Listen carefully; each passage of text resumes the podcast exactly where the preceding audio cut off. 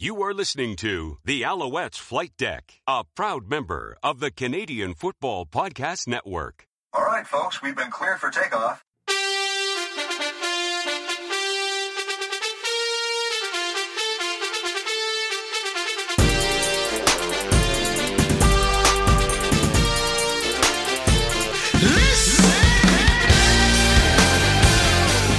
And welcome to Alouettes Flight Deck, podcast dedicated to Montreal Alouettes football, presented by Sportbuff. I'm your host, Tim Capper, along with Cliffy D. Happy holidays, buddy. Yes, indeed. Tis the season, and tis the off-season as well. So it's, It is, like, it is. Like, we, we go from the off-season of the Canadian Football League into the holiday season of, you know, the world, and pretty soon we'll be back to talking C F L football again, but, you know. Now we're just going to enjoy the holidays. Exactly. Um, it is the, we were hoping for a guest that didn't pan out, uh, unfortunately, but, uh, you know, we'll be hard at work to get some, talk to some people during the off season, obviously for our off season shows. And, uh, this is our season finale for our sixth season. It was a very big sixth season to start off, first and foremost, Cliff. Oh yeah. Um, I happened to see a story today talking about, Um, you know, the, the best and worst logos for twenty twenty-one. And I'm sorry, I'm going to, I know we did it at the beginning of the season. We're going to end it off by tooting our own horn again, but it started off this year by us rebranding, um, and with a very successful rebrand. And I, I am, uh, I'm glad we're, you know, how the sixth season started and, and where, it, where it ended off today. Yeah. And we actually started the season still not entirely sure if we were going to get a twenty twenty-one C F L season. I mean, they, they did, yes, they came out with a schedule, but things were still so much up in the air. There was so much up in the air still regarding whether or not a season was actually going to happen this year. And lo and behold, it did. A shortened season, only fourteen games were, was played this year by the Canadian Football League's nine teams, but we still got a season. We still got Grey Cup playoffs. We still got an actual Grey Cup in Hamilton. And yeah, I, I, I think... When you, when you think about whether or not this season, whether was it a success or not for for your your team, depends on your team, depends on what you consider to be successful. But I think the just over when you talk about the overall picture, the fact that the Canadian Football League was able to put on a season, shortened as it was, and only had to reschedule a couple of games as, as a result of COVID nineteen. Te- te- te- technically one. That's it. Te- well, yeah, technically one was it, but there's some uh, start times got that got changed a little bit. So, I mean, it wasn't one hundred percent, but yeah, I mean, really, truly, only one game was truly affected as a result of uh, as a result of COVID nineteen. So, I mean, that's that's a tremendous accomplishment. Like that, you got to give props to the Canadian Football League and its nine teams, the board of governors, the players, and yes, even you, the fans, everybody played a role in this. So, you know, I, I, I gotta give props to everybody for doing everything they could to make sure that this shortened C F L season ended up being a relatively successful one. I think so. Yeah. And obviously we're, we're looking forward to twenty twenty-two, and we, you know, again, we got our yearly Christmas gift, which we'll be talking about a little bit later. That was fun to, fun to get. And, and it was pretty funny how you and I were going back and forth last week on how we, you know, whether we wanted to do the, the show last week. And I think we thought about it, sat down, thought about it. And it's like, we, I think we made the right decision, considering we now have a whole bunch of news to talk about. But obviously, before we get to that, we want to talk about how our thoughts are were on this twenty twenty-one season, as you just mentioned, and what we're talking about, especially for the Alouettes. I think at the beginning of the season, both you and I thought that the Alouettes would be in the hunt for the for the C F L Eastern Division. I think we expected to be. I expected them to be a little bit closer. I think I predicted them to be second. Um, Owls ended up being a game out of second. You know, finishing the season at seven and seven. Um, but all in all, considering you know. Stats wise, the Owls did absolutely amazing considering where they were ranked. Uh, seven and seven was, to me was just okay. Um, obviously, everybody wants their team to win every single game, um, but you know, I, there were still some issues obviously with the Alouettes. Obviously, this year it had to be the um, the, the inconsistencies at uh, when it came to special teams, and obviously what happened with injuries. Injuries were a huge part, a huge part of the Alouettes' timeline this year, and uh, I think it to me that that's why they ended up being at seven and seven. Oh, without question. And there was uh, by my count, there was at least four games that had a couple things just bounce the Alouettes' way. Those losses would have turned into wins. So, I mean, like, we could have been talking about technically a a team with eleven wins, which would have been absolutely dominant in the C F L East this year. And it just didn't materialize. I mean, you can blame it on injuries. You can blame it on uh, penalties. I think that was another big thing, too, is oh God, this yes. team's discipline was sorely lacking. Yes, I agree. Like, there was a lot of back-breaking penalties, like just dumb stuff, like dumb stuff that would just happen at the worst possible time. And the, when the opponent's able to capitalize on that, and you got no one to blame but yourself. Like, you, you can talk about how, you know, the refs are this and that and the other, and, but, you know, at the end of the day, you got to take care of your own business. And there's a lot of times where there's just dumb penalties, like just really, really dumb penalties. And you're like, why? Why would you do that? And yeah. But that's part of football. That's part of, you know, learning and growing and, you know, being prepared. I mean, and again, who do you blame for that? I mean, the players have to take some blame, obviously. Coaches, they got they got to share some of the blame as well. Which I mean, some did, which we'll talk about. Mm-hmm. No, I mean, it's it's never easy. There, there's no question about that, especially to with this being a shortened season and so many changes had to come about as far as, you know, how practice was run and just how much time was able to be devoted by the players to all sorts of things, like, you know, whether the, you know, protocols and rules and just, you know, their overall play. I mean, it it, it wasn't easy for sure. I mean, at, at the end of the day, they, they managed to get it in. They managed to somehow make it work. It's just you you look at the penalties though, and you're like, this is this is so dumb. This is so dumb. Uh, yeah, I know. I mean, even even us here, you know, at the flight deck, we, we had to deal with it too when it came to what we're normally used to when it comes to speaking with players and having access. And, and, and you know, all media went through that this year. Um, but yeah, c- there was a huge paradigm shift when it came to the accessibility. And that was one of the things that the C F L has prided themselves on over the years is accessibility for the fans with their team. And with us in the media, it's it, it was definitely different because now pretty much every all the interviews and you know, uh, scrimmages and, or not scrimmages, but scrums are done pretty much virtually via Zoom. And yeah, you can definitely get some information on the, you know that way, but you're still not getting that same experience. And fans too were not getting that same experience as well. Like that, you you can't you know talk to the players afterwards, or it's very limited as to what you can do. Like with the interaction you can have with the players post game was limited at best. And, you know, it's it's one of those things that you become so accustomed to having that accessibility and then through no fault of your own and through no fault of the team either, it's not there anymore. And it, it, it certainly made for a very challenging way to present things because, yeah, we would have loved to have had more players on to talk about things uh, and it just didn't pan out. It, it's unfortunate. It was certainly not for lack of trying. It was just the circumstances that were given to us this season. It's it's unfortunate. I'm I'm hoping that this is just a one-off. Like this year is sort of like, okay, it's because of this, it's because of COVID, it's because of any number of things that we have to do things this way. God willing, twenty twenty-two will be, I don't want to say necessarily one hundred percent back to normal, but here's hoping that at least we can get back a little bit closer to the way things used to be in that regards. Yeah, that's true. I mean, and, and we're looking at some of the players, too. I mean, can you imagine what it would have been like if Gino hadn't been hurt for the couple of games that he was? He he probably would have led the C F L in receiving yards. Can you imagine the yardage that William Stanback would have had if he had played a full season? Oh, I'm, my God. I mean, I, I can only imagine. I think, what was he said he was on pace for? I think they said it was eighteen hundred yards. I think that's yeah. what they said. Yeah. And that's in fourteen games. fourteen games. It's incredible. And he even missed a couple of games. But imagine if it was a full eighteen-game season. My God, we. Oh, he he like, may. It's funny, and I yes, they can say you know what you know what he would have been projected as, but if that's the case, he could easily have surpassed Mike Pringle as the second player in league history with over two thousand yards in a single season. I have no doubt in my mind, just the way that he played, like he was practically unstoppable this season. Yep. The only thing that the only thing that took him down, I think, was a was a hammy. Was it a hamstring? Or was it an ankle? An ankle and food poisoning. Yeah, go figure. yeah, no. That, but despite all of that, not only did he manage to lead the league in rushing, but he was actually the Eastern nominee for most outstanding player. Like that, that's incredible. Like, yeah.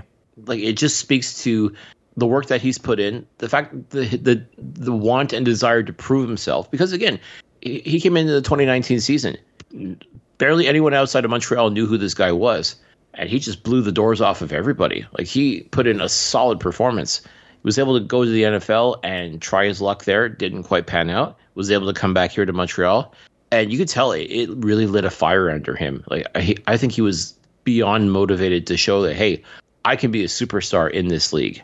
And yeah. sure enough, the proof's right there. I guarantee everybody in the Canadian Football League knows who the hell William Stanback is now. Yeah. And, and then there was, you know, V A, big play V A. He comes in after having a great twenty nineteen season, and what everybody's saying is a, a quote-unquote, so- will he be able to get over his quote-unquote sophomore slump as a starter? It went okay for V A for most of the season.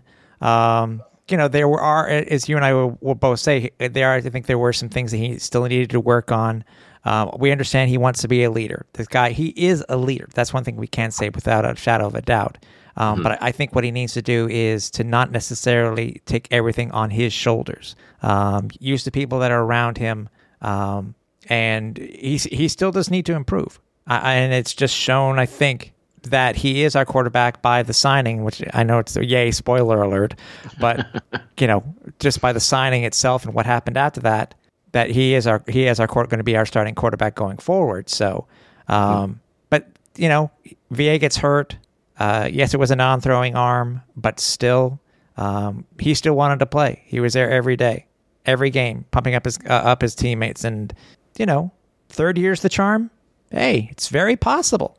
You know, it's better to say than a sophomore slump. I mean, what it, even though technically it wasn't, but you know, hey, third to third year's the charm for for V A. Uh, I, I don't see why not. I don't see why not. Why he, he can't be he can't be better in twenty twenty-two. And let's not forget, he's still young. He's still young by quarterback terms. Yeah. I mean, you know, like a lot of people are saying, well, he's not in that upper echelon. Like, no, he's not. But you know what? He's getting there.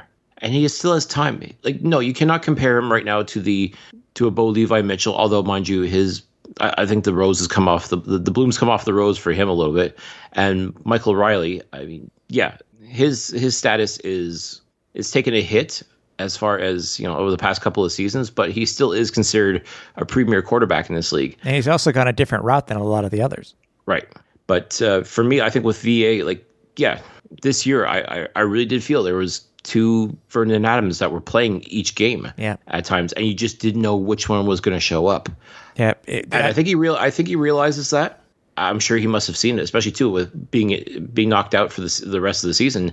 I'm sure he's had a lot of time to reflect back on the kind of quarterback he was in twenty twenty-one, and he knows he's got to get better. He knows he's got to keep improving. He's got to keep working. Like, he's he's not there yet. Yeah, the Mister Hyde, the Mister Hyde version of V A needs to kind of, you know, needs needs to, he needs to be excised. You know, let's get a priest in there. Let's do what we need to do. Let's banish him. Yeah. But you know what, I think, and I think maybe maybe in a, a small way, this injury was a blessing in disguise. Like, maybe it really gave him a chance to reflect back and see what needed to be worked on. And I got a feeling like once he's got the one hundred percent okay to get back and train the way he we know he can train, I, I'm really excited to see him back, come back here in, in May for training camp, because I fully expect to see a much more polished quarterback. I fully expect him to do the kind of work, because that's the kind of guy he is. He's the kind of guy that knows he has to get better, and I believe he's going to do everything possible to make sure that he does get better. Yeah, no, I agree. Um, poor B J Cunningham, yeah, second oh. second time, and was it? Is this second time in? This is second time in two, second in time two in two se- in two seasons. Yeah, where he's gone out with a, an injury. You know, this time it just happened to be a, f- a freak injury during practice, and it's tough too because he, you know, he's a free agent this year. But you know, the wide receiving core I think was pretty good. I mean, hey, you know, B J goes down, but the Alouettes fans get to see Reggie Smith Junior Reggie White Junior Sorry, Reggie White Junior Yeah, and what what a find! Like, absolutely outstanding. Uh, like I said, a lot of people were expecting a guy like Dante Absher to come in and be the replacement, but Reggie White Junior came in instead, and he's proven it. Like, mm-hmm. he's he he had a great great chemistry with uh, with all the quarterbacks. Uh, like t- for for for the Alouettes to find guys like this is incredible, because you know what Jake Wieneke can do. You know what Eugene yep. Lewis can do. You know what Quan Bray can do. Uh, you know what B J Cunningham can do, obviously. Yeah. But for someone like Reggie White Junior, who is a relative newcomer, for him to come up here and to step into that role almost seamlessly and he, he put up some pretty solid numbers, and I'm really excited to see what he can do in twenty twenty-two as well. Now that he's pretty much a part of things, you know, like he understands the offense, he understands what needs to be done. Uh, he didn't really get a chance to work too, too much with Vernon. I'd be really curious to see how those two connect, because I think uh, given the opportunity, those guys can really make some magic happen as well.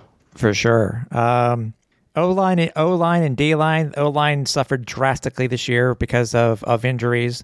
Um, but even so, the Alouettes offense still rated, you know, they were still up there in the upper echelons of the uh, the C F L uh, uh, stats books from for all of this, for, you know, for the entire season. Um, mm. You know, obviously the record just didn't. Record didn't really show that, but uh, you know, injuries are a part of it, and on, on, we're just hoping that twenty twenty-two can be a year where uh, the turn, turnover on on the O line uh, isn't as bad as it was this year. Mm-hmm. I think one of the things that they have to do is they, they've got some good young pieces that needed needed a chance to develop and grow, and I think for the most part, a couple of them have. Like a guy like Sean Jamieson, who was, this was his first year playing center for the Alouettes, and until he got injured, he was doing a phenomenal job. I, I was really impressed with uh, how he was able to come together. Uh, Philippe Gagnon, who was kind of iffy when he first started in Montreal, ended up going to Ottawa for a little bit and then came back here. He has really flourished, but once again, once the injury bug bit him, he was out of the lineup, and that uh, that left a bit of a hole that was proven to be very difficult to fill as well. I mean, it's it, it's this is what's the tough part is, like, you want the depth, but at the same time, you gotta let you gotta let players play. You gotta let the rookies come in and get their feet wet a little bit too. It's just it's tough, especially when you're in the midst of a playoff run and you're kind of learning on the job. Like, I know trial by fire sometimes is is the way to go, but I didn't think it quite worked out as well as what they hoped. I mean, it felt like at times the Alouettes were just plugging holes on the defensive line and just hoping that everything would just hold together. And as we saw, it, sometimes it worked, sometimes it didn't. And I'd be really curious to see, like, especially going into free agency next year, would the Alouettes be considering to bring in like uh, one or two guys that are like young veterans? Because let's face it, there's there's a lot of free agents that are going to be made available. It's going to be interesting. And I think uh, when it, when you take a look at the offensive line, hey, the Owls cleared yep. up two hundred thousand dollars off the cap. This is true. This is true. And again, to their credit, they did shore up uh, guys like uh, like Jamieson, like uh, Christian Matt, uh, Philippe Gagnon. Yeah, earlier in the season, that's correct. Yeah, yeah. Or well, just before the season ended, uh, yeah. they, they signed those guys to extensions. So they realize that's their nucleus. That, those are the guys that you have to build around. And they're, as I said, these these are all fantastic guys, along with Tony Washington. Like, but okay, you got the, you got your starting lineup.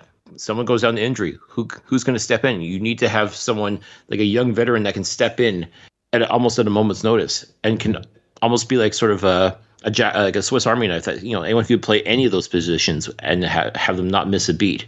To me, I th- I think that's one of the keys that uh, Dan Maciocia is going to have to take a look at when it comes to free agency is the offensive line, and to bring in someone that has experience but is not long in the tooth. Because yeah. uh, t- to me, I, I think that's, you got to protect your quarterback, regardless of who the quarterback is, whether it's, well, we know it's going to be Vernon Adams for sure. We're hoping Matthew Schiltz re-signs with the Alouettes in free, when free agency hits or before free agency hits. But regardless of who the quarterback is for the Alouettes, you got to protect them. And yeah, you, you got the, the nucleus signed, which is fantastic. You got them extended, but you got to build that depth. You got to make sure you have that. And not just, you know, the, the obvious thing to do would be to draft in the, like in the Canadian Football League draft, to go after offensive linemen. And that's great, but you still have to develop them. You still have to get them ready. And it's not just a matter of drafting big guys and plugging in holes. It, mm-hmm. That's what the Alouettes did this year. And the results were kind of like their record, fifty-fifty. Yeah. It, it just didn't quite, I mean, it was, when it works, it's fine. But when it doesn't work, it shows. And this is something that, as far as I'm concerned, needs to be addressed. And make sure you have that depth. Make sure you have any number of players that can step in at a moment's notice and be ready to perform, or be ready to protect the quarterback, because the games truly are won and lost in the trenches. And having a solid offensive line for what will be eighteen games next year is going to be crucial in order to make sure that Vernon Adams becomes the quarterback that he needs to for this team. Yeah. And, and obviously on defense, the defense, you know, was primarily unscathed this year, but I think there needs some need to be some slight tweaks on, on the defensive side of the of the ball, because, you know, there were at times there were times where, where the Alouettes just got burned, um, and, and they couldn't stop anybody. Mm-hmm. But as I said, it's I, I think the defense had a year to grade. I think the defense had a better overall. I think had a, they had a better season than the offense. But I mean, it's um, yeah. I, I, there are there are aren't I don't think there aren't as many questions for the Alouettes defense. Uh, I'm sure they could pick up some guys. It's gonna be interesting to see, because there's just so many damn players on the free agency list right now. it, it's hard well, to go. What, through. It's hard to go through. Well, I, I think if anything, like one of the main concerns was how was this defensive line going to gel and come together for this team? And I think for the most part, they did a very good job. Like Armando Sewell, Nick Usher, and David Menard. Wow. Yeah. Talk about great acquisitions by Dan Maciocia. Those three guys, I think, became the heart and soul of this defensive line, and they played phenomenal football. Jamal Davis, who came out of nowhere and was able to replace Antonio Simmons on the defensive line. Unbelievable find. And my goodness, uh, Woody Barron still is playing at a very high level. Yeah. I mean, like th- these are guys that, again, th- that was the big concern was how is this defensive line going to go? How are they going to be able to attack the opposing quarterback? And for the most part, they did a great job in disrupting the quarterback and making making them work for every yard they had they had to get against the Alouettes. To me, though, I think when you take a look at the secondary, yeah, there's some bright spots there for sure. There's some guys that definitely belong on this team, but yeah, there was a few times where some guys, like you said, they were burnt, like burnt bad. Yeah, and and, and uh, obviously, as we you know, with injuries too, special teams was a huge issue. It needs to be shored up. We got a, a few signees at the in, during the end of the season, which probably could do it. Um, but you know, that will be a work in progress, obviously, especially with the changes with coaches and stuff like that, which we'll talk about too. But um, yeah, I, th- I think one of the things though is this team pretty much hung its hat on Mario Alford yeah. as a returner, yeah, which is great. And he the first game, first game in Edmonton, yeah, he exploded, and you you immediately were brought back to twenty nineteen towards the end of that season, and how exciting it was to watch him do his thing. And you get excited, like, okay, this is great. This is all settled. No, no need to worry. We got Alford. Everything's good. But then he goes down to injury, and trying to replace him was tough. Yeah, guys who really couldn't do it. Tough. The guys who couldn't do it. Uh, guys who were doing amazing and then got hurt. We had that a few times. Mm-hmm. Um, but some guys, some and some guys just shouldn't be anywhere near. Well, they were again. They were. It, it was. They're trying to fit a. You know, uh, a square peg into a round hole. They they're just trying to fill the spots any way, any way they could, and it, it you know, and as we saw, a coach, you know, coach really took the brunt of it. That that's why, that's why there were some changes. Um, uh, well, the captain has to go down with the ship, and yeah. unfortunately, that's that's really what it is. You can't fire twenty some odd players on the on special teams. No, no. So, so no. how uh, coach, how, how would you? Speaking of the coaches, and this is this is the last thing for the team in twenty twenty-one. How would you rate Kahari's sophomore season as a head coach? I mean, totally different season, weird season, obviously, considering everything that he did. And I mean, to me, the the rumors that came out of uh, that just popped up all of a sudden and caused a, a firestorm that shouldn't have been caused. Uh, asking questions, stuff in the in the you know stuff in the uh, in the media and stuff like that. You know, to me, considering what Kahari had. Seven and seven, great season. Yes, we didn't go beyond that. I mean, yes, he's oh and two in the playoffs in his career. That's okay. Uh, we understand that. Um, but considering what he did, what he was able to do, and, and what he had to do with, I you know, I would still, I would give Kahari a C for the year if I were to give him a, a grade. But I mean, overall, I mean, you know, I, I, I still think that this is Kahari's team, and uh, Kahari is Kahari. Oh, absolutely he is. And the players still believe in him. The players are still willing to run through a wall for this guy. To me, though, I think there was a lot of times, though, where the play calling was a bit scared. And to me, I think that's, I don't know whether it's because of the roster he had before him, if it was just uncertainty of certain teams. I, I honestly can't say, but there were a lot of times where a lot of his calls just left me scratching my head. I'm like, I'm like, okay, I, I, I, I don't get it. Like... Yeah, some, some of and, the third and short, uh, some of the third and shorts, some of the, yeah, I, I agree with you. I agree with you. It wasn't it wasn't perfect by any stretch, and we didn't expect perfection out of Kahari. I mean, I think a lot has been made about the fact that, yeah, twenty nineteen was such a phenomenal season in so many ways that everybody just expected twenty twenty-one to be a carbon copy of that, and that wasn't going to happen. That was it's a different team. They, you still got a lot of the, the core elements of that twenty nineteen team with this one, but there's still just enough to be different. And I think when I when I take a look at what Kahari's body of work and what he did in twenty twenty-one, there was a lot of good. And I think once he had his pieces in place, everything worked. I think when he was given pieces that didn't work and he tried to adjust it, that's where things got tricky. That's where things kind of fell apart. Because, again, I, I take a look at the, the, the four games, that four-game winning streak, where, which ended up seeing the Alouettes in first place when it was all said and done in the Eastern Division. Mm-hmm. You can't tell me that that wasn't a well-coached team. But when uh, towards the end, I'd say the last five games of the season, there was just a lot of misdirection, a lot of questionable decision-making. And Kahari does have to, he's got to wear some of that. Mm-hmm. Uh, again, you can you can say it's because he was given a quarterback that just didn't fit with the system, and I'm sorry to say he did not fit with the system.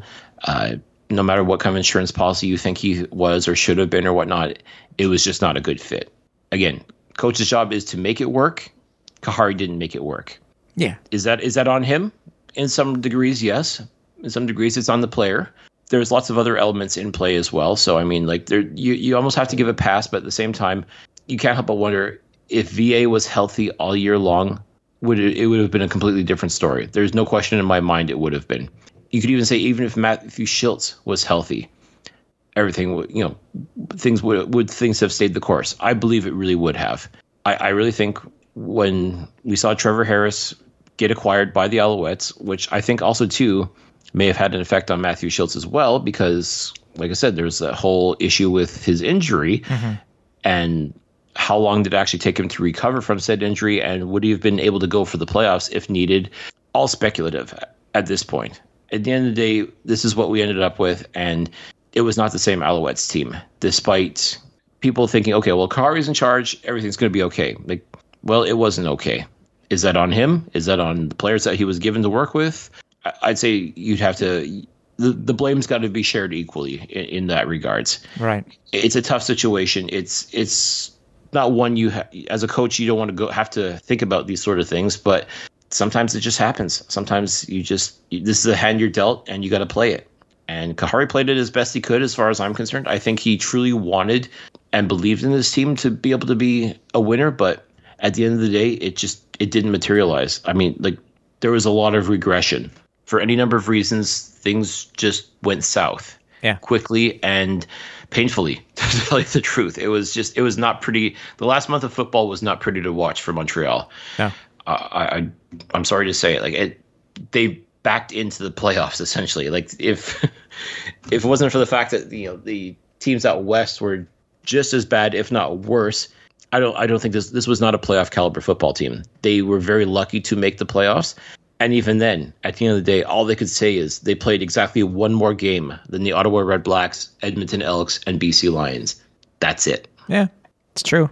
It's true. Yeah. Um. So yeah. So it, twenty twenty, twenty twenty-one season. We're hoping for. We're hoping for a full twenty twenty-two. Um. But uh, I mean, do you guys agree with what we say about the team? Let us know. Uh, many places where you can let us know. You know, first you can hit us up on Twitter, uh, either at myself, Repact, R E P P A C T, at Cliff, at Cliffy D, uh, or at our main account over at uh, Alouettes F L Deck, or you can reach out to us uh, and uh, comment on our uh, Facebook page, which is, uh, you can look us up for Alouettes Flight Deck or Alouettes Flight Deck Pod, uh, Instagram, what am I forgetting here? iLily, we've yeah. been that's that's another thing that started with us this year is uh, on, on iLily. I gotta give a shout out to those guys as well, because they gave us a new a new avenue, if you will, to yeah. share our thoughts and share our insight with the team, and mm-hmm. for everybody. That's right. It, it's absolutely fantastic. It's like Twitter, except with your voice. Instead of typing out uh you know micro micro blogs, you're basically doing a micro podcast, like just fifteen seconds, get your thoughts out, boom, out in the out in the Twitter sphere or wherever it may be, yeah. out on social media. And don't and don't even think that it took us fifteen seconds each time. There's no way in hell we didn't get it. Um, obviously, all of our past episodes, uh, it can be found over at alouettes flight deck dot c a. Uh, you know, all the podcast aggregates out there where you can find us. Uh, also, there's something new this year. If you happen to be following us on Spotify, you can actually now go and rate our podcast like you can do over at Apple Podcasts or Google Podcasts. But you can now rate us over on Spotify. So, hey, greatly appreciate if you guys could go in there and give us give us the stars you think we deserve. Mm-hmm. So that's all that we ask. You know, we give us our honest opinion. Just we expect you to give give you your honest opinion. So. Yeah, so pretty much any any place where you can download a podcast, folks, just type in the search, so do a search for Alouettes Flight Deck, and chances are you're going to find us there. And if for whatever reason you can't, well, we've got another great avenue for you to check out the Alouettes Flight Deck podcast on YouTube. Mm-hmm. And we're almost there, dude. If, you, if you've been following this for the last couple of weeks, we remember we have the contest out there. If you can get us up to one hundred, uh, one hundred subscribers on our YouTube page, uh, then we'll be giving out a new with tags in its original packaging, an, an Alouettes Delta jacket. A brand spanking new one. Brand yes, it's a re- spanking new. Yes, sir. It's a, it's a retro style jacket with retro logos, but I assure you, folks, it is a brand spanking new jacket. Yep. Yep, sold, sold as sold by the team a couple of years ago, so they're not available anymore. Um, you know, head over there, just do a search for Alouettes Flight Deck. You'll find us. We're almost there. We're almost two thirds of the way there to our uh, uh, to our goal. So hey, uh, it'd be greatly appreciated if you could, uh, you know, subscribe, uh, listen, follow, and uh, give you know give give some comments too on that um, below the video. It'd be greatly appreciated. Yeah, definitely leave a like, uh, leave a comment too, good or bad. Either one's fine, just as, you know, because again, we, we want constructive criticism as well. If we're doing something wrong, let us know. If we're doing something right, let your friends know, let your family know, let your coworkers know, let everybody know about the Alouettes Flight Deck podcast. Because also too, and this is something I want to really explore in the twenty twenty-two season, we want to take the page further. We want to be able to do a lot of the things that other podcasts are doing as well. We want to incorporate, we don't just want to put the podcast on there, we want to incorporate video, and there's so many great things that we want to be able to do and really expand and grow this podcast mm-hmm. as much as possible. So I mean, we need your help to do that, folks. So by all means, head over there, subscribe to the podcast channel, leave a like, give us the feedback, give us the love, and it'll all come back to you. I can promise you that. Yep, for sure. So, so much is said. We were lucky enough to, to seem like every, you know, we've been lucky when it comes to news that's coming across the wire and stuff like that. And we just happened to be lucky that we decided to wait an extra week, uh, hoping that there would be information. And luck, luckily enough, there is. Um, I guess we can go ahead and it, we can start with, because uh, we we mentioned it earlier, that we are, uh, that the Alouettes happen to shed, I guess that's a fair fair word to use, uh, shed two coaches uh, from their from their coaching staff. Mm-hmm. Um, where it, ha- it was announced that Mickey Donovan, who was the special teams coordinator, and uh, our wide receivers coach, uh, Robert Flash Gordon, were let go by the team.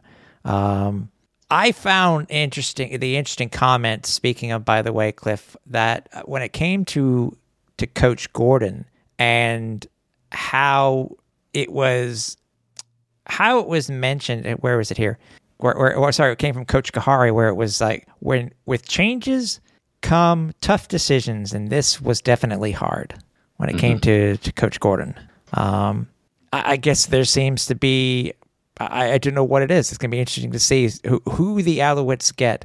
Because, you know, Coach Donovan was, a, I think he was a hell of a find when he came to the team, you know, from a pretty successful Uh, head coaching career with the uh, with Concordia University Stingers, um, and obviously the pedigree that uh, Coach Gordon has.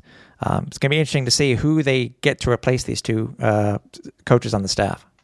Yeah, let's not forget, too, earlier in the season, uh, Todd Howard, the defensive line coach, was replaced. Despite the fact that the defensive line was actually one of the bright spots for the Alouettes, they felt a change needed to be made, and that's why they brought back Greg Quick as the defensive line coach. So, I mean... Changes on the fly like that are not unusual. Uh, again, as we discussed, uh, special teams this year just was not, it wasn't hitting, as they say. It just wasn't clicking. So unfortunately, Mickey Donovan has got to pay the price for that. I am very surprised, though, about Robert Gordon because, I mean, look at the season that uh, Gino Lewis and Jake Wieneke had. Yeah. I mean, those are, I'll go ahead and I'll say, like, those are the two of the premier receivers in this, not just on the, the Alouettes, but in the Canadian Football League. You can put those two up against just about any other tandem, and they're right in the discussion as far as I'm concerned. Uh, the depth level, I think, was there. Uh, I definitely think the receivers, for the most part, were doing it. I didn't really see any weak spots when it came to the receiver position. I mean, other than guys going down to injury, which is going to happen, I really didn't see any great glaring weaknesses as far as the, the receiver core goes. The only thing I could think of is that even though there is a rumor, you know, there's a rumor that there's going to be an increase in the coach's salary cap. I don't know. Maybe it was, maybe it had to do with the, the cap itself and how much uh, Coach Gordon was being paid. Oh, again, that's something only Coach Gordon could answer and the Alouettes oh, yeah. could answer. Right. But again, I, I do know that as it stands right now, the, this is a, a major bone of contention for a lot of teams is the fact that a lot of coaches have no choice but to wear several hats when it comes to, you know, when it comes to coaching. Like, you can't just have just a strict head coach anymore. It seems like head coach also has to be either defensive coordinator or offensive coordinator, or they got to take care of special teams, or you got to or look, have your defensive... or look what's look what's happening in Edmonton with the, the hiring hiring of their new their new coach slash G M. Yeah, and I wouldn't be surprised if he adds defensive coordinator to his title as well, which begs the question: what do you do with Noel Thorpe? And I, you know what, I'm going to go ahead and I'm going to say it. If Chris Jones decides he wants to be defensive coordinator and ends up uh, kicking Noel Thorpe to the curve, I would not be mad to see hit Noel Thorpe come back to the Alouettes as special teams coach. Because let's not forget, he was the special teams coach back in the early two thousands, and there was no issues there. In fact, they even won a Grey Cup, I believe, uh, with Noel Thorpe as uh, special teams coach. Interesting.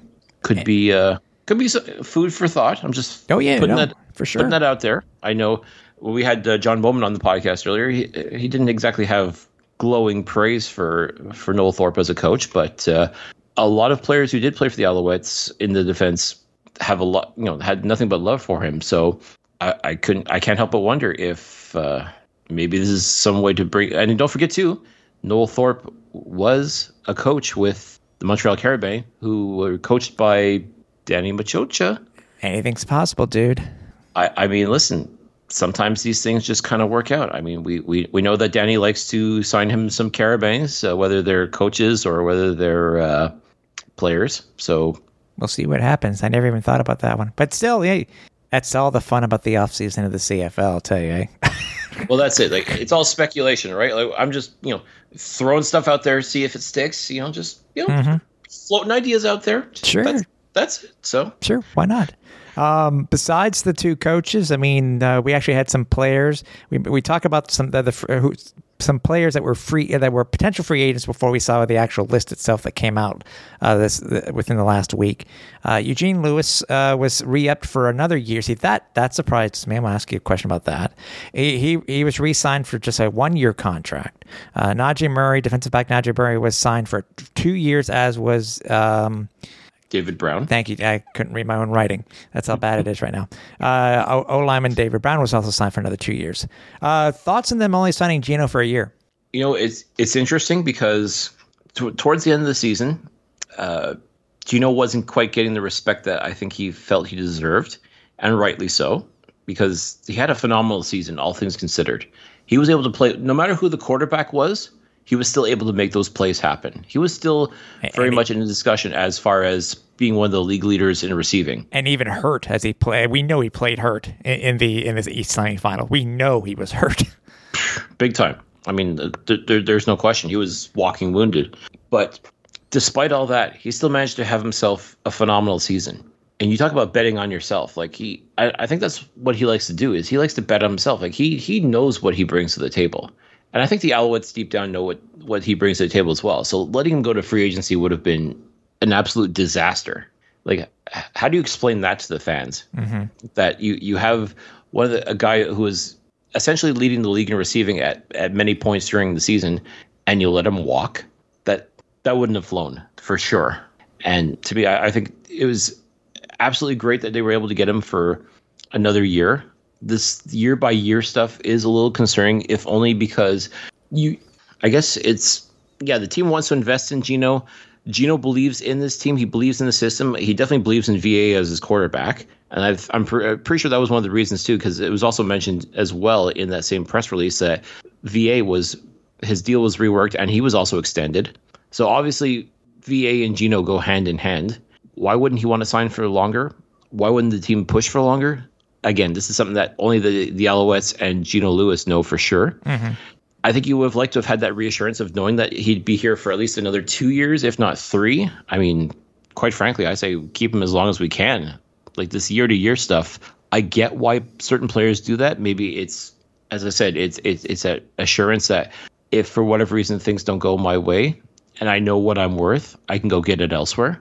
It's a you know a bit of a leverage tool. I and I can appreciate Gino if that's how Gino's thinking. That's you know I can appreciate that that that, that line of thought.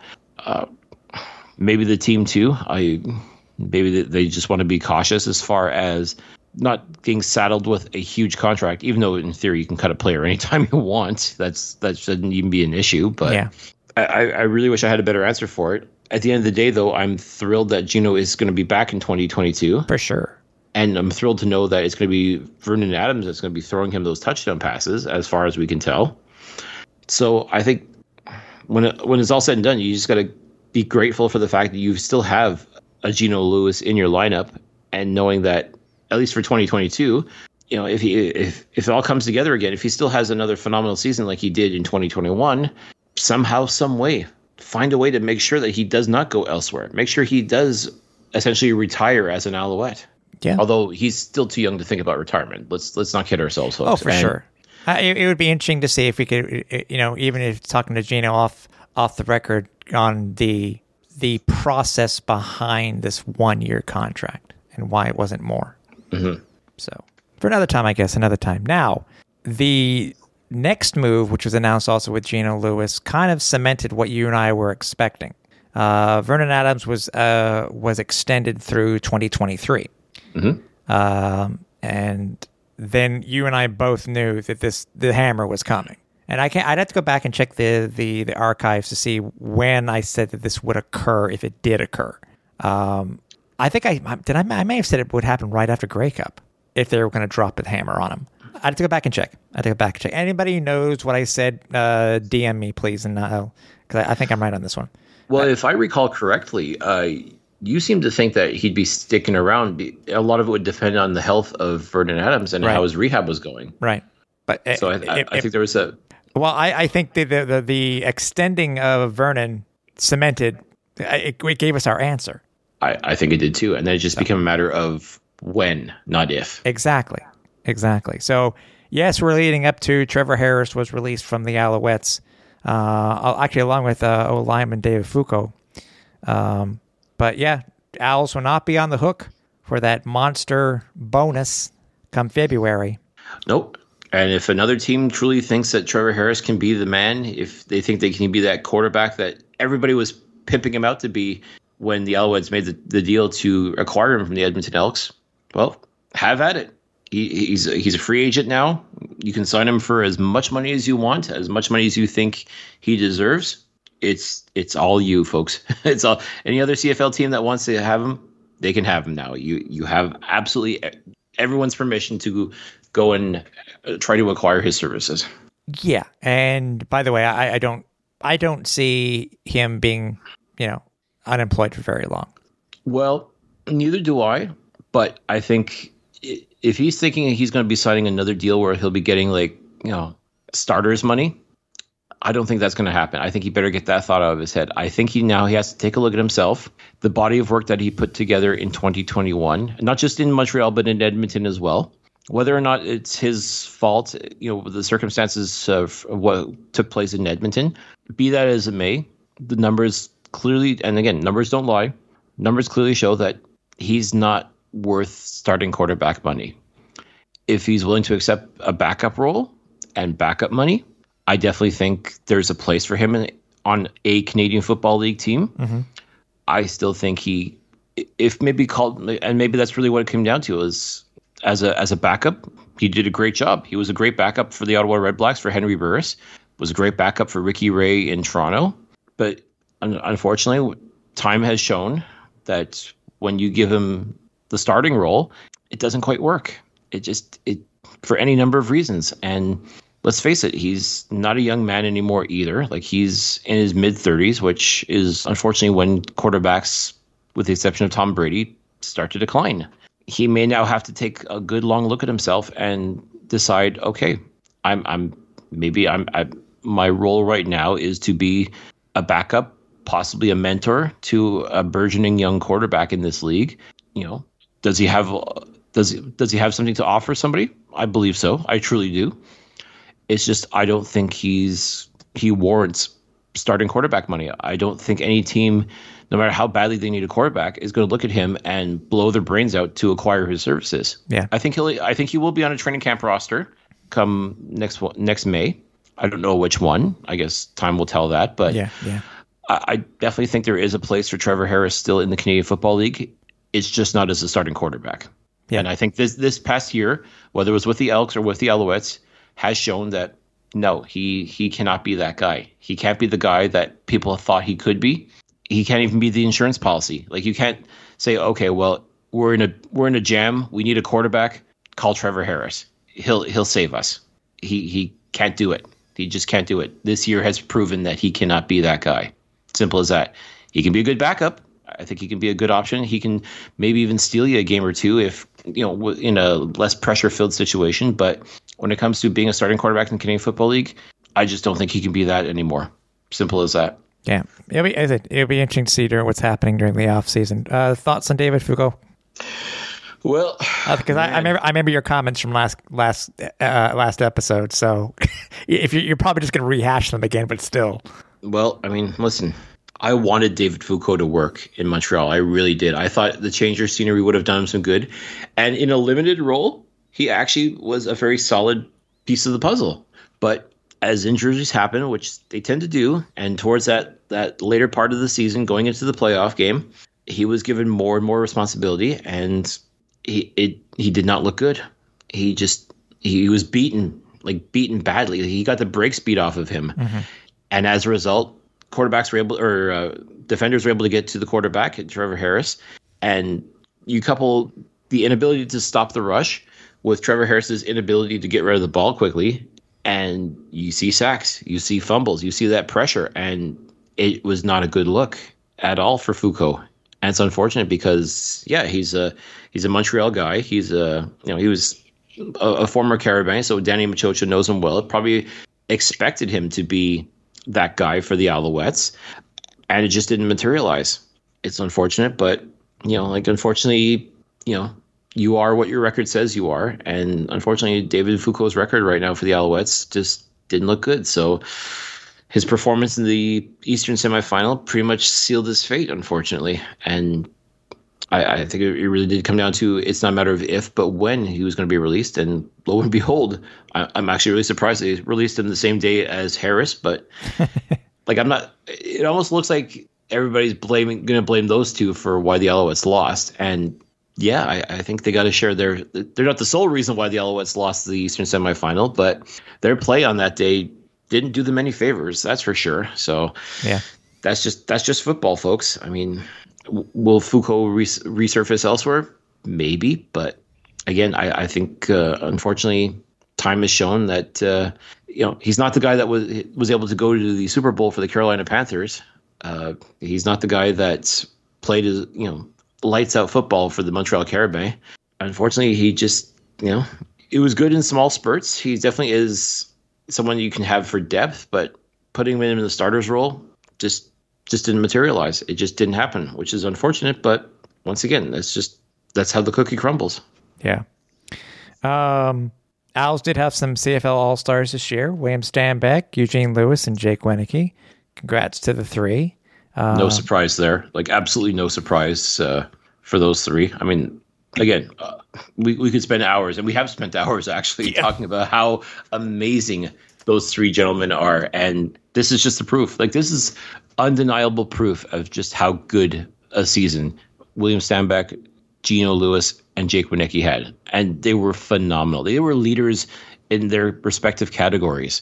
at many points throughout the season. I mean, again, William Stanback, he took the rushing title home, and it wasn't even close. I mean, like like I said, the fact that he didn't win Most Outstanding Player for the Canadian Football League, it really does blow my mind. I mean, yes, I'm not taking anything away from what Zach Collaros did for the Blue Bombers, but when you talk about a Most Outstanding Player, for a guy to have only played, like, he didn't even play all fourteen games, I mean, neither did Collaros, but I mean, you take a look at the body of work, and how do you not make William Stanback the Most Outstanding Player? I mean, yes, Zach Collaros did a, a phenomenal job in, in Winnipeg. Proof of it is they're back-to-back Grey Cup champions. I will not take that away from Zach Collaros. But you take a look at what William Stanback did, and he didn't even play a full season due yeah. to injury. Yeah, and he still put up some phenomenal numbers. Uh, and apparently it wasn't even close. Apparently uh, like uh, it wasn't unanimous that uh, uh, Collaros won the Most Outstanding Player for the league, but he apparently had the lion's share of the votes. And I'm sitting there going, are you, are you kidding me? Like, are you just that dazzled by the outstanding record that the Blue Bombers had? I mean, yes, he he did not make very many mistakes, Zach Collaros, throughout the season. But again, like he, you almost expect him to be at that level now. Whereas William Stanback, for what he was able to do, despite missing time due to injury, is still able to rack up this absolutely incredible number of, of yards on the ground. Uh, like I said, I'm I'm dumbfounded, quite frankly, as to why he wasn't. Mo- but you know what? He's just going to use this as motivation. And the fact that the, the league made him an all-star, okay, that's nice. That's cool. I mean, that's a, a nice little feather in the cap, but I know for Stanback, that's not going to be enough. And I, I I expect him coming in with a chip on his shoulder and just ready to work. And that's just going to be even better for a guy like uh, Vernon Adams, who he knows what he has with this with this stud. And you you know V A is going to make the most of uh, William Stanback in the backfield. There's no question about that in twenty twenty-two. Yeah, exactly. Um, it's it, we. I know we mentioned they were off. We mentioned it to the last show with the potential free agents. The I think they were when they were officially announced by the league. Now, I mean, any surprises? I think there were there weren't any surprises. Were there? I think we really went over all the ones that we thought that were going to be free agents, less the ones that have already been uh, uh, re-signed by the Alouettes. Yeah, I mean, we we we did discuss it and. Again, we'll we'll see what happens. The fact that Gino has been re-signed is a huge relief, as far as I'm concerned. I think it, it's a move that had to be made. I mean, ideally, you would have liked to have gotten him for two, three years as opposed to just one. But again, that could have been a move that may end up essentially benefiting both teams when it's all said and done. We'll see. But just the fact that we have Gino Lewis back for twenty twenty-two is, as far as I'm concerned, a major coup. Now you got to get everything else in place. There's a lot, like I said, we've discussed who we think belongs, and like I said, there's going to be some tough choices that are going to have to be it's made. It's going to be, dude. I mean, that's that's just the nature of the business, as too, especially when you see now that we know who else is a, a pending free agent. I mean, you take a look at that shopping list, and you're like, oh, I bet he would be good for the Alouettes. Oh, he would be good for the Alouettes too. And then like, okay, yeah, you sign those if you're able to sign those guys. That's all well and good, but then it's like, okay, now who do you let go? Who do you say? Thanks, but no thanks to. And that's the tough part. Like that, oh gosh, like that's because, again, you don't want to make any stupid moves. Like you don't want to let someone go. They sign with another team and they play lights out football. And you're like, dang, why didn't we keep them? Yeah. And that ha- that happens more often than not, too.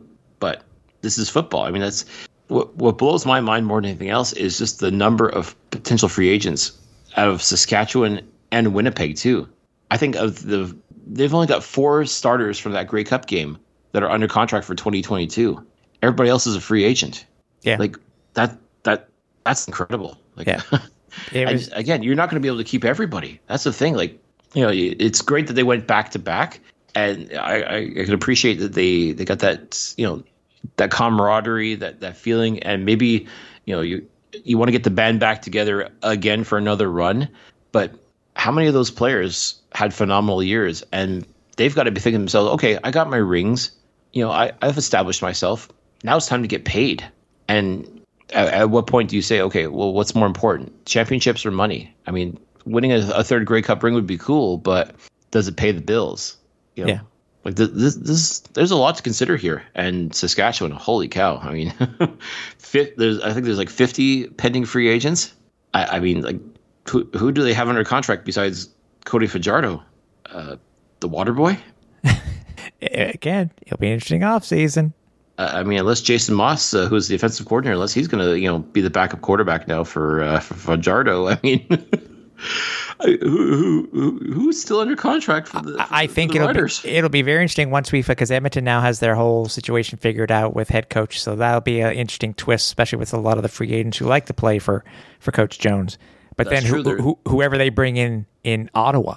Ottawa's going to be very interesting as well, because that was a team for the past couple of seasons that's just been in disarray. And now they've got the they've secured the services of Sean Burke, who helped build the Hamilton Tiger Cats to a perennial a perennial contender. You know, a couple of, he'll be wanting to bring in over a couple of his guys from from the Tiger Cats as well.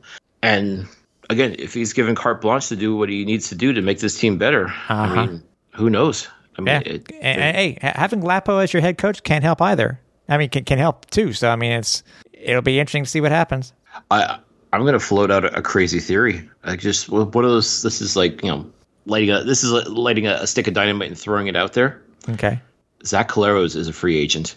What if uh, the guy who helped draft him, or, or, or not he didn't draft him, but helped bring him to Hamilton the first time, is now the general manager of the Redblacks, the head coach of the Redblacks, helped design the offense that Zach Collaros was able to succeed in. Could Zach Collaros become a member of the Redblacks? Huh. Interesting. I, I mean, they've got nothing to lose either. I mean, look at their quarterback situation. I mean, it didn't work with Matt Nichols. Uh, definitely didn't work with Dominique Davis. Uh, you know, like, yeah, they got the the youngster Caleb Evans, but uh, and they got Duck Hodges. Uh, and, you know, I don't think that's going to work out really when you think about it. We'll see it. what, again, offseason is going to be fun. It is. I mean, but can you imagine, Tim? Imagine, because you would have thought you would have thought Saskatchewan. Uh, sorry, you, you would have thought that you know that Collaros would have been would have been extended already. You would have thought. One would think. I mean, the guy just brought you two Grey Cups. How, how do you not like? How do you not have this guy signed, sealed, and delivered already? I, I mean, see what happens. But again, this this is one of those situations. Like, okay, I I, I think for him. The, the past two years was about proving himself, because he had a bit of a tumultuous period where people didn't even think he was going to be playing anymore. And then he goes and wins not one, but two Grey Cups. So he's proven himself. He's in that discussion as far as outstanding quarterbacks in the Canadian Football League. Mm-hmm. But now, okay, I've got my rings. I've proven myself. Maybe now I want to get paid. Or maybe I want to prove that wasn't a fluke. And I go to a team like Ottawa. And hey, I know the coach. I know the G M. They know me. I mean, it sounds crazy, but maybe it's not so crazy when you sit and think about it. Yeah, I know. I mean, free agency, holy cow. I mean, it's like, fun. They're, they're, it's fun, but it's still something that needs to be corrected in the C F L. Yeah, yeah. But I tell you, this this winter is going to prove to be very, very interesting. And I think, too, if I'm not mistaken, the collective bargaining agreement is going to have to be revised as well, because it's yeah, taken that, a hit. That's the thing, too. I know. It, it, this offseason is going to be nuts. It really will. I. Like, there's really not going to be much of an offseason in the Canadian Football League, folks, between free agency, the draft, uh, everything that's going on. I mean, it's like, yeah, we're going to take a little bit of time to collect our thoughts and, and kind of decompress from this season that was. But I mean, before you know it, folks, we'll be back in we'll be back in the saddle, and we'll be we're going to have to go through a lot of all this stuff, not just for the Alouettes, but I mean, league wide, just to see just what kind of chaos could possibly ensue. Agreed. And you can't have chaos in twenty twenty-two without having a schedule for twenty twenty-two. And I think it's something that we expected to come after the Grey Cup was done, mm-hmm. after, you know, Winnipeg did what they needed to do.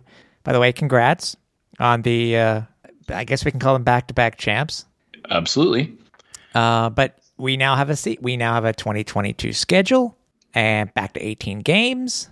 Uh, preseason starts in May. Yep. It it shall be interesting. It, it really shall, will. And we'll At, go, go into a little bit little bit of more depth here, but just some quick some quick notes on on the schedule itself. And as it stands right now, folks, it is a full schedule. Yes, a full right. eighteen game schedule. Mm-hmm. Not fourteen, but eighteen games, as it should be. Yep. So props to the league for being able to put that together, and here's hoping that it, you know, we, here's hoping we get those eighteen games in. Yeah, I agree.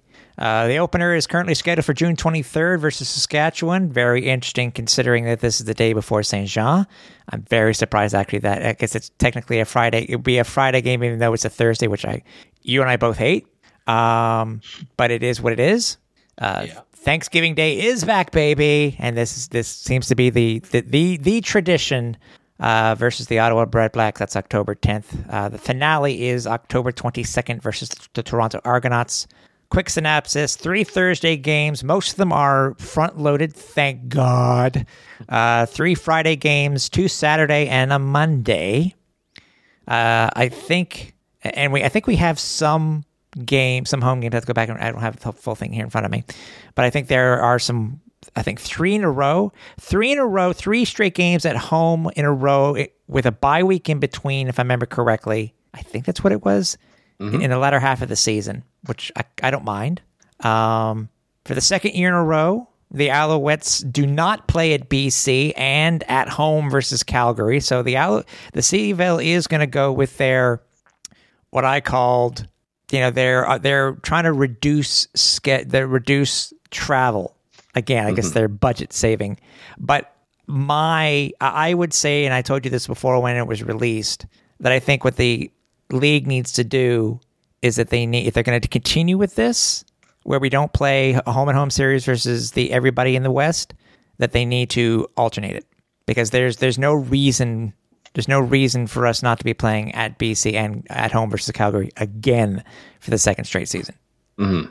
No, so, for sure. So rotate, rotate. You still could have done it, but you could have rotated it. Yeah. And again, I understand why you want to have more divisional matches, because again, those are crucial. That's mm-hmm. that's what helps make make or break the playoff run. Yep. And uh, uh, same as last or this past season, towards the end, it's pretty much, I think the last four or five games are pretty much all divisional. So it's, uh, you know, like it's one of those things where every game's going to count, or at least it should count. Uh, to me, that's, uh, you know, this is where the, those competitive fires, this is where those rivalries come into play. I mean, I, I can tell that the the league is definitely trying to push Montreal, Ottawa into a rivalry, because again, you're playing them the preseason game as well as three, if I'm not mistaken, four. Or, it's like or last four. year, like last year. We're, technically, we're playing Ottawa five times in twenty twenty-two, but it's four. It'll be, you know, again, this is reverting back. I, you know, I mentioned it earlier in the season. This is this is stuff that this was the norm back in the seventies. Mm-hmm. In the eighties, this, this was the norm where you played teams four times, even though you had some, even though you had crossovers still with the mm-hmm. with the other division. So yeah. th- to me, this is the norm, and people need to quit bitching that. Like, oh no, we're playing Ottawa four times, or oh no, we're playing uh, you know Montreal four times. So what? It's happening across the league. I think every team's doing this once, if I remember correctly. Mm-hmm. So you know. It, it it is, you know what, I don't mind. It, it, it's a regional thing. I understand B C. You know what, B C, I I don't kind of don't mind considering how crappy we played B C. yeah, yeah. Although I keep, I still want to go get up and get my, get myself out to B C Place to see an Alouettes game there. But and I guess that won't be happening until twenty twenty-three at the earliest. Hopefully, yeah, yeah. we'll we, see. We have a there is a three game a three game road trip, so to speak, with a uh, in September with a bye week thrown in in between. Uh, the Owls play uh, three of their last five games at home. Mm-hmm. Uh, do finish their last game of the regular season is at home versus Toronto. Mm-hmm. Uh, excuse me. Sorry, sorry, sorry, sorry, sorry. Correction. Uh, they finished the twenty-ninth of October at Toronto. At Toronto. Right. Um, but, hey, you know what? Saturday games, I don't mind. Four o'clock. As I say, we get the Thursday games over with. Uh, we got we have a a again, we have two home and home series. Uh, yep. With uh, Saskatchewan and Winnipeg. Yep, Winnipeg is a is the natural back to back, and uh, sorry, yeah, Winnipeg is the natural back to back, but the Saskatchewan has a bye week thrown in between that home that home and home series. Right. So, which is fine, which is fine. But uh, but overall, I mean, you, you look at the games itself. Mind you, we do have one Thursday game in July. Ugh. No, we don't. Sorry, our, our home games are white, in white here. We do in August. I hate God. I hate Thursday games. I I hate Thursday games. I'm glad I, that I'm glad I, there I, are two Saturday games though. Two, I, that may be seen to be a new thing with the C F L, so I don't mind the two Saturday games. But. Uh... Again, we, we talked about this with Mario Cicchini, the president of the Alouettes, mm-hmm. and he told me that there are people that want Thursday games. I want to know who. Yeah. Because I'm not crazy about them. You're not crazy about them. No, I, I hate but if you, pretty much everybody we've spoken to are not crazy. So who are these mystery fans that want Thursday games? Show yourselves. Yeah. But now, mind you, we don't know what the U Sports schedule is supposed to be like for for uh, for the McGill Redbirds. Spoiler alert, they start in September. Okay, thank you. So I don't get it. I hate Thursday games. I know they're mandated too, but this is the most Thursday games we've had, I think, in a, a while. Four seasons? Five seasons, maybe? Maybe three. I, I, I you hate, didn't have. I, yeah. hate, I hate Thursday. God, I hate Thursday. Yeah, to me, like Owls have had the most Thursday games since they were returned in twenty in, in nineteen ninety-six. I mean, you you can't tailgate on Thursday night unless you're going to take the next day off, which not everybody is. People that you want people to come from out of town. You want to make Quebec. You want to make the Alouettes Quebec's football team. Well, guess what? People out in Quebec City or Chicoutimi or Gatineau, they're not going to make the trek down to Montreal on a Thursday. Stay over necessarily stay overnight and, and basically screw up their work week just to go what? see an Alouettes game. You're going to come all the way down from Rivière du Loup? Come on. What type of well, fan are you? uh, I was going to say, looking at you, Sherbrooke. Looking at you, uh, Three Rivers. Abitibi, Témiscamingue. Uh, yeah. uh, Show yourselves, Thursday fans. Come on, Le, come on, Lachute. Come on. That's right. That's right. Val-d'Or, you want some of this action? Come on down. Grenville, come on. Yeah. God, yeah, that's right. Saint Louis de Haha. There you go. Oh, I love that name. I love that name. That is a re- that is a real name, folks. There's actually a city in Quebec called Saint Louis de Haha. I love it. I, I love it. I, I kid you not. No, I love that. Oh, big time! It's it's awesome. Yeah, that's where that's where the Alouettes should have their scrimmage game. Oh, jeez. Hey, how else are you going to promote this, the C F L in these little towns? Well, okay, let's put it this way. You know, going back in the history, the Alouettes have had some preseason games. I think they had one in Three Rivers once. And this this was back in the seventies where they had a pre where they had a uh, a red versus white game. Oh, there you go. And they you have a, they have a I don't think I think they only have a baseball stadium though there. Mm, that would be a little tricky then. But still.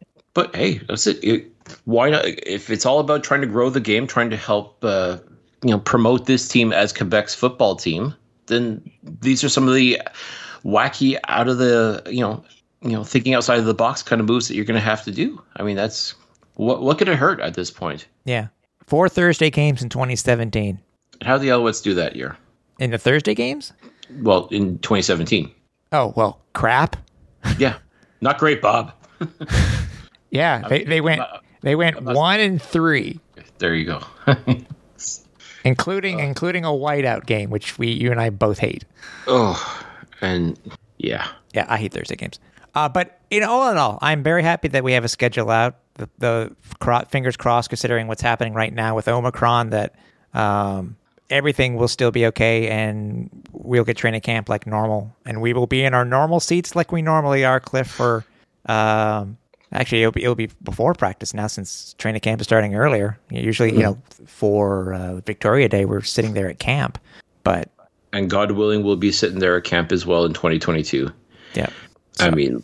Listen, this is going to be, uh, I mean, with everything that's going on in the world right now, I mean, it's still kind of crazy, but, you know, we, we've managed to make it this far and, you know, we, we just got to think positive. We got to, you know, like having this schedule does give hope that, okay, if nothing else, the league is doing everything possible to make sure that a full season is a go and that, you know, we're going to try and get things back the way they used to be, you know, pre-COVID and, yeah. If they can do that, if they can still manage to to make that happen, despite everything that is going on, despite what feels like a never-ending dumpster fire for this entire planet, if we at least get this back, I mean, that's I, I think for uh, for a lot of fans, that's going to come, that's going to start feeling more like normal as it should be, and that's all we really want. I think is just that sense of normalcy again. I mean, I want to be able to go to training camp. I want to be able to say hello to the players in person, even if I have to wear a mask to do it. Then so yeah. be it. But you know, little things like that, like just masks. Us- masks to me will be still be the norm, people. And even with it, it's again, some cultures have worn masks. They've they've known what to do, and they they still do. And we see it in Montreal. That we saw this in Montreal before. Yeah, and so. If you have to be quadruple vaxxed to go see a game in twenty twenty-two, then so be it. You know, like that's that's all it is. It's just we got to do what we got to do. That's that's really what it comes down to. And if the league's willing to still put on an entertaining product despite all of this, and I got a feeling you take a look at everything that's going on with free agency, having a full schedule, trying to get back to the way things used to be, with all the change that's hap- that happened so far and is going to be happening. It's going to be exciting, folks. I, I really do think twenty twenty-two is going to be an exciting football season, if nothing else. So I, I, I, we just got to get through things like like we always do. That That's really what it comes down to more yeah. than anything else. So, you know, whatever, whatever it takes to make it happen, let's do it. But, you know, we, we had a lot of fun this year, all things considered. It wasn't perfect, especially for the Alouettes. But you know what? I had a blast. I was glad to be able to go back to Percival Molson Stadium, sit in my seats, see the games, win or lose. And goddamn, we had a lot of fun too, Tim, didn't we? Uh, yeah, we did. We did. You know, it, it was challenging. We it was getting back to seeing people again and, and being in crowds. It wasn't easy. Um, I appreciate, and I know I harped on this, but I did appreciate what you and Chris did. Yeah, I, I think you did it because you wanted to do it when it came to wearing masks full time. And you know, if you hadn't, that would have been fine. But I think we were all on the same page. You know, it just it, a lot of people at Percival Molson. I, I still, anyway, it's I had question. I still question the rules that were put forth mm-hmm. in his in stadium. I really do when it came to masks, um, about when you could take them off. But again, I applaud everybody for doing what they did. I, I, well, I you know, so. Yeah, and I think w- with the schedule back to kind of normal in the sense of being able to have games when they're supposed to be, hopefully that'll mean less, you know, games of eleven thousand people because of it being too cold to go to a football game. Yeah, I, I'm hoping that, that looking at the dates, I, I mean, dude, I, I was wrong. We have four straight home games in six weeks. That's wow. four home dates with two bye weeks thrown in there in in in late August to late September. All fri- uh, Saturday and three fri- and three Friday games. There you go. So I mean, like that's prime I football weather. Ever, I had to. I got to go back and check history. I don't think it's ever happened for the Owls. So there you go. It, it won't be minus, uh, you know, twenty. It won't be anything super cold. I mean, it's ideal football weather, I think, for, for Montrealers. So yeah, I missed. That's it. Again, I, I missed. I missed. You know, I, I love you, Alouette fans. I love you, the listeners. Uh, yeah, I love my seatmates. You know, I it just being what they what they were. I appreciate everybody for everything that they did this season, not only in, in stadium but on the podcast. And everybody that joined us, it was a hell of a season. It's, we didn't get where we wanted to, you know, in the end, but we were able to get back to some semblance of normality, even though we're what's happening now. But we've nothing but the you know the future to look forward to, and you know, hopefully getting back to nor more. Than just normal of what twenty twenty-one was. Mm-hmm. So without question, without question. And I, I think it's definitely feasible. And if we can get another exciting season in, and the fact that we got this twenty twenty-one season in is tremendous. I, I said that before and I'll say it again. It's, hey, thirty episodes, dude. That that seems to be our, our, our number. If we get in thirty episodes a season, hey, I'm all, I'm all for it. Yeah. And the fact that everybody else is coming along for the ride with us, amazing. The, the fact that you folks are going out there and buying merchandise with our logo on it blows my mind, and we can't thank you enough for it. The fact that people want to follow us on all these social media platforms is amazing. The fact that we have so many different ways to get the word out on this team and people are on board is amazing. So yeah, this it, it doesn't happen without people listening. Otherwise, it's just Tim and I talking to each other. Yeah. I don't know how interesting that it may be if it was just the two of us listening, but the fact that so many other people are participating, interacting with us, it's it's tremendous. And we, we cannot thank you enough for what I think was overall a pretty outstanding season for the Alouettes Flight Deck Podcast. And again, I can't overstate just how excited I am at the possibility of what can become for twenty twenty-two. I mean, I'm, you know, like, I definitely think we need to take a little time to relax, to kind of go through the season that was. And like I said, we do have a lot of ideas that we want to see come to fruition. And we're going to do everything we can to make it happen. Yeah. And it's all to benefit you, the listeners, because we want to give you the best experience possible with this podcast. You know, we want to we want to take things to the next level. And I know we can. I, I know Tim and I, we are committed to this. We we want to make this happen. We want to really spread our wings, so to speak, and really make this podcast something for everybody, not just for Alouettes fans, but for all C F L fans, for all football fans, really, across the globe. Because, again, let's not forget, we've got a listener in Russia. And shout out to that listener, because we do this for you too, my man. Das bedanya. I, I don't know how to speak Russian, but... God damn it, we we want to make sure our Russian listener is respected there you go. and appreciated as well. So there you go. It, regardless of where you listen to the Alouettes Flight Deck, folks, we appreciate each and every one of you. We really hope you come on board with us for twenty twenty-two and beyond, because yeah. we want to make this happen. And without you, it, it won't be as easy. So by all means, keep interacting with us. Keep, you know, checking in with us. We'll keep checking in with you. And let's just...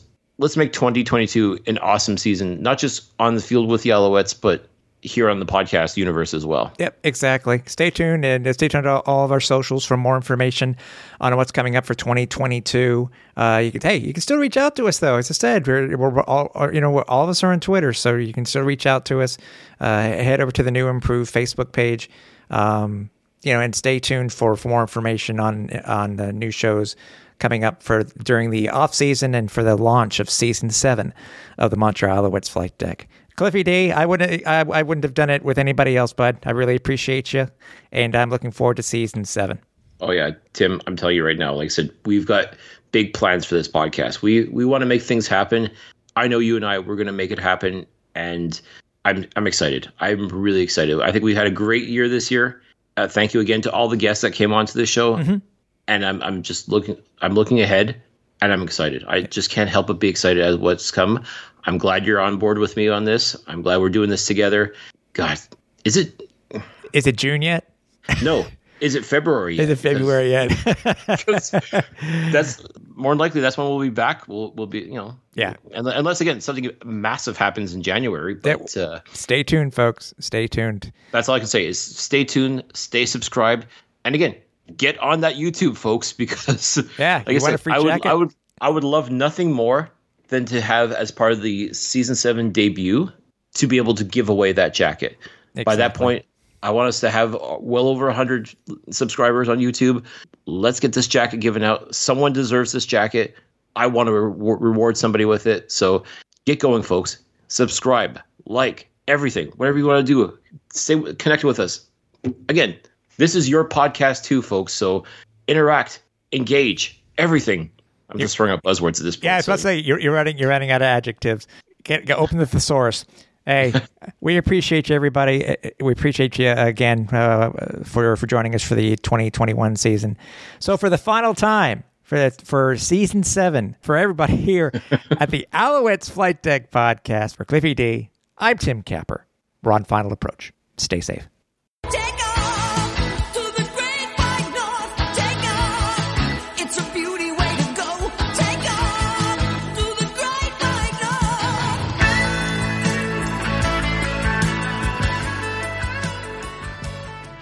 Thanks for listening. Find more great shows like this at C F Pod Network on Twitter.